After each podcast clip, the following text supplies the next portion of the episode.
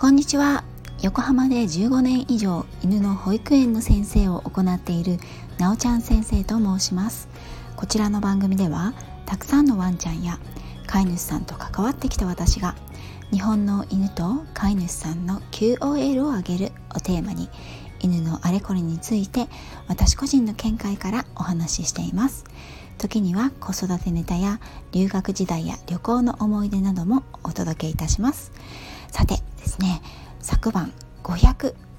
回いいねをいただきました。というお知らせが届きました。500回。すごい数字ですよね。とってもとってもありがたいです。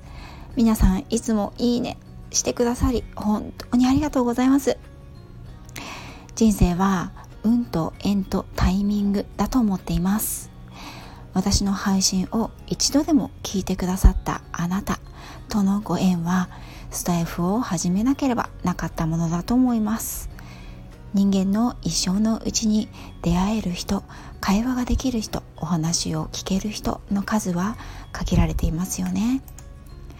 その1回のご縁でもいただけるということは本当に幸せなことだと思います。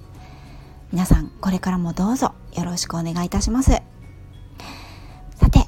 暑さ寒さも彼岸までという言葉の通りだんだん暖かくなってきましたね。ただし私は今年からですねちょっと遅いんですけど花粉症等々デビューしちゃったかなっていう感じでですね目がちょっとかゆいし時々鼻水がねツーッと出てきたりするんですね。まだですね花粉症じゃないと自分で自己暗示をかけて乗り切っているんですが皆さんはいかがでしょうか？実はワンちゃんの世界でも花粉症ってあるんですよね。ワンちゃんは鼻水やくしゃみっていう症状もあるんですけれども一番顕著に現れるのが体をかゆがることですね。この時期は冬毛が抜け変わる時期でもあるので毛が抜けたり体をかくということはワンちゃんがワンちゃんにとってですね増えるのはもっともなことなんですが花粉症の可能性もあるわけなんです。そしてワンちゃんが体をかく原因というものはその多くは外的要因ですね。痛みやかゆみそれからその皮膚とか体のですね違和感になるんですけれども実はそうではないという場合もあるんですよ。え犬が体をかくのはかゆいからじゃないの？と思った皆さん。ちょっとねワンちゃん飼ってる方はよく思い返してみてください。例えば飼い主さんにいたずらが見つかって叱られている時。例えば他のワンちゃんとご挨拶をしたりする時。例えばしつけ教室や動物病院の待合室などで大勢の人やワンちゃんと出会った時。突然愛犬が体をかき始めるということはありませんか？これはですね以前犬が尻尾を振る時は嬉しい時だけじゃない。という配信の時にもお伝えしたあれ。そうです。犬同士のボディーランゲージ。カーミングシグナルの一つなんですね。体に何も異常がなくても相手や自分に対して気持ちを落ち着かせるためによく使われるボディーランゲージです。逆にこの状態の時はワンちゃんがある程度ストレスを感じている、まあ、居心地が良くないというサインでもあるのでそれが何度もですね続くようであればその場を一度離れるなど状況を変えてあげることがいいと思います。また他にも体を頻繁にこうブルブルと震わせるとかあくびをする目をねパチパチパチっとこうしばたかせたりもう何もないのに不必要なほど地面の匂いを嗅いでいる時などはストレスを感じている犬が表すボディーランゲージになります。注意したいのはこういうシグナルが出ている時には集中力がなくなっていて人の言葉がワンちゃんに届きづらいということなんですね。僕は今ちょっと緊張したりストレスフルな状態なんでなんとか落ち着こうとしてるんですよ。というサインなんです。どうか見逃さないであげてくださいね。叱っている時にあくびをしたり体をかいていたらより怒ってしまいそうですが逆効果になるのでご注意ください。人間も緊張したりなんとなくいたたまれなかったり気まずかったりする時にはこう肩を回したりため息をついたり目をそらしたり頭をかいたりする人もいますよね。そんな時には環境を変える。少し待って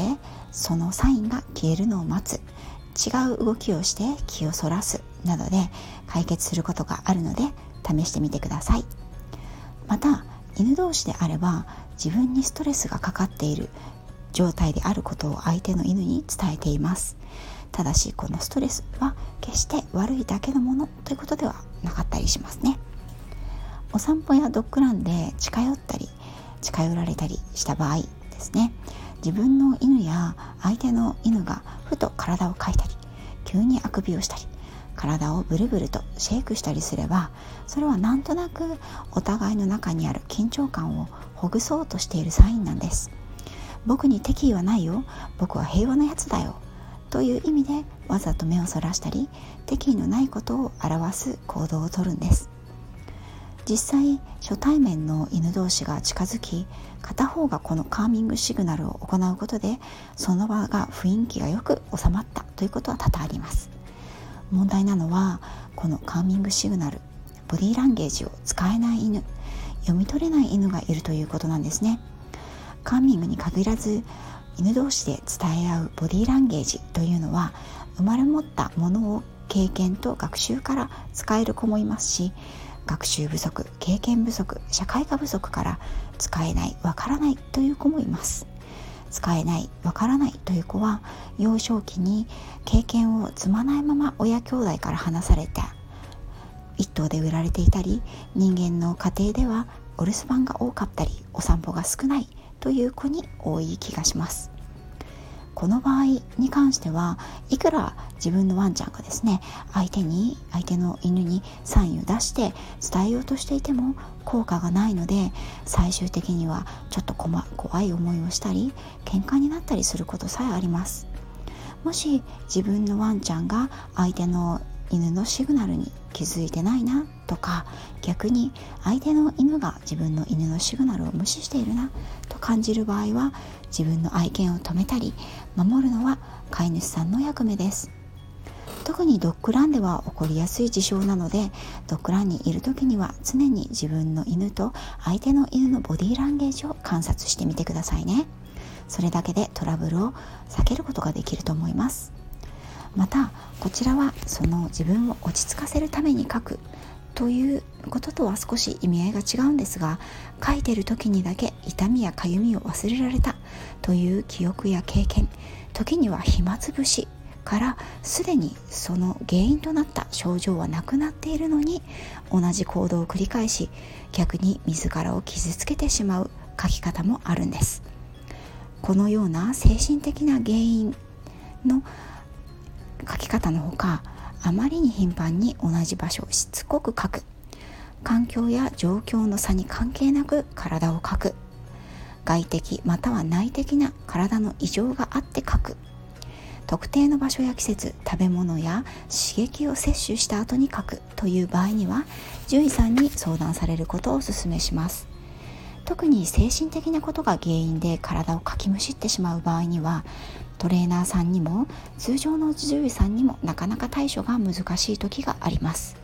そんな時におすすめしたいのがホリスティックケア。病気や不調の原因を毎日の食事や排泄運動など心身ともに総括的な体全体の問題として捉えアプローチすることで西洋医学の対処療法とは少し異なるアプローチをします。ハーブやアロマフラワーレメディやホメオパシー漢方なども知られていますね。日本ではペットへのホリスティックケアはまだあまり知られてないんですけれども実は本日3月19日金曜日の20時よりこのホリスティックケアが得意分野であるイギリス在住の獣医師サラ先生とのコラボライブを行います。サラ先生はサラ先生のペットの暮らしと健康のページで犬のみならずペット全般の健康や暮らしにまつわる有益な情報を発信されていらっしゃいます。サラ先生のチャンネルからのライブになりますので URL を載せておきますね。お時間のある方是非遊びにいらしてくださいね。それではまた次回もよろしくお願いいたします。あなたとワンちゃんの今日がますます輝くものになりますように。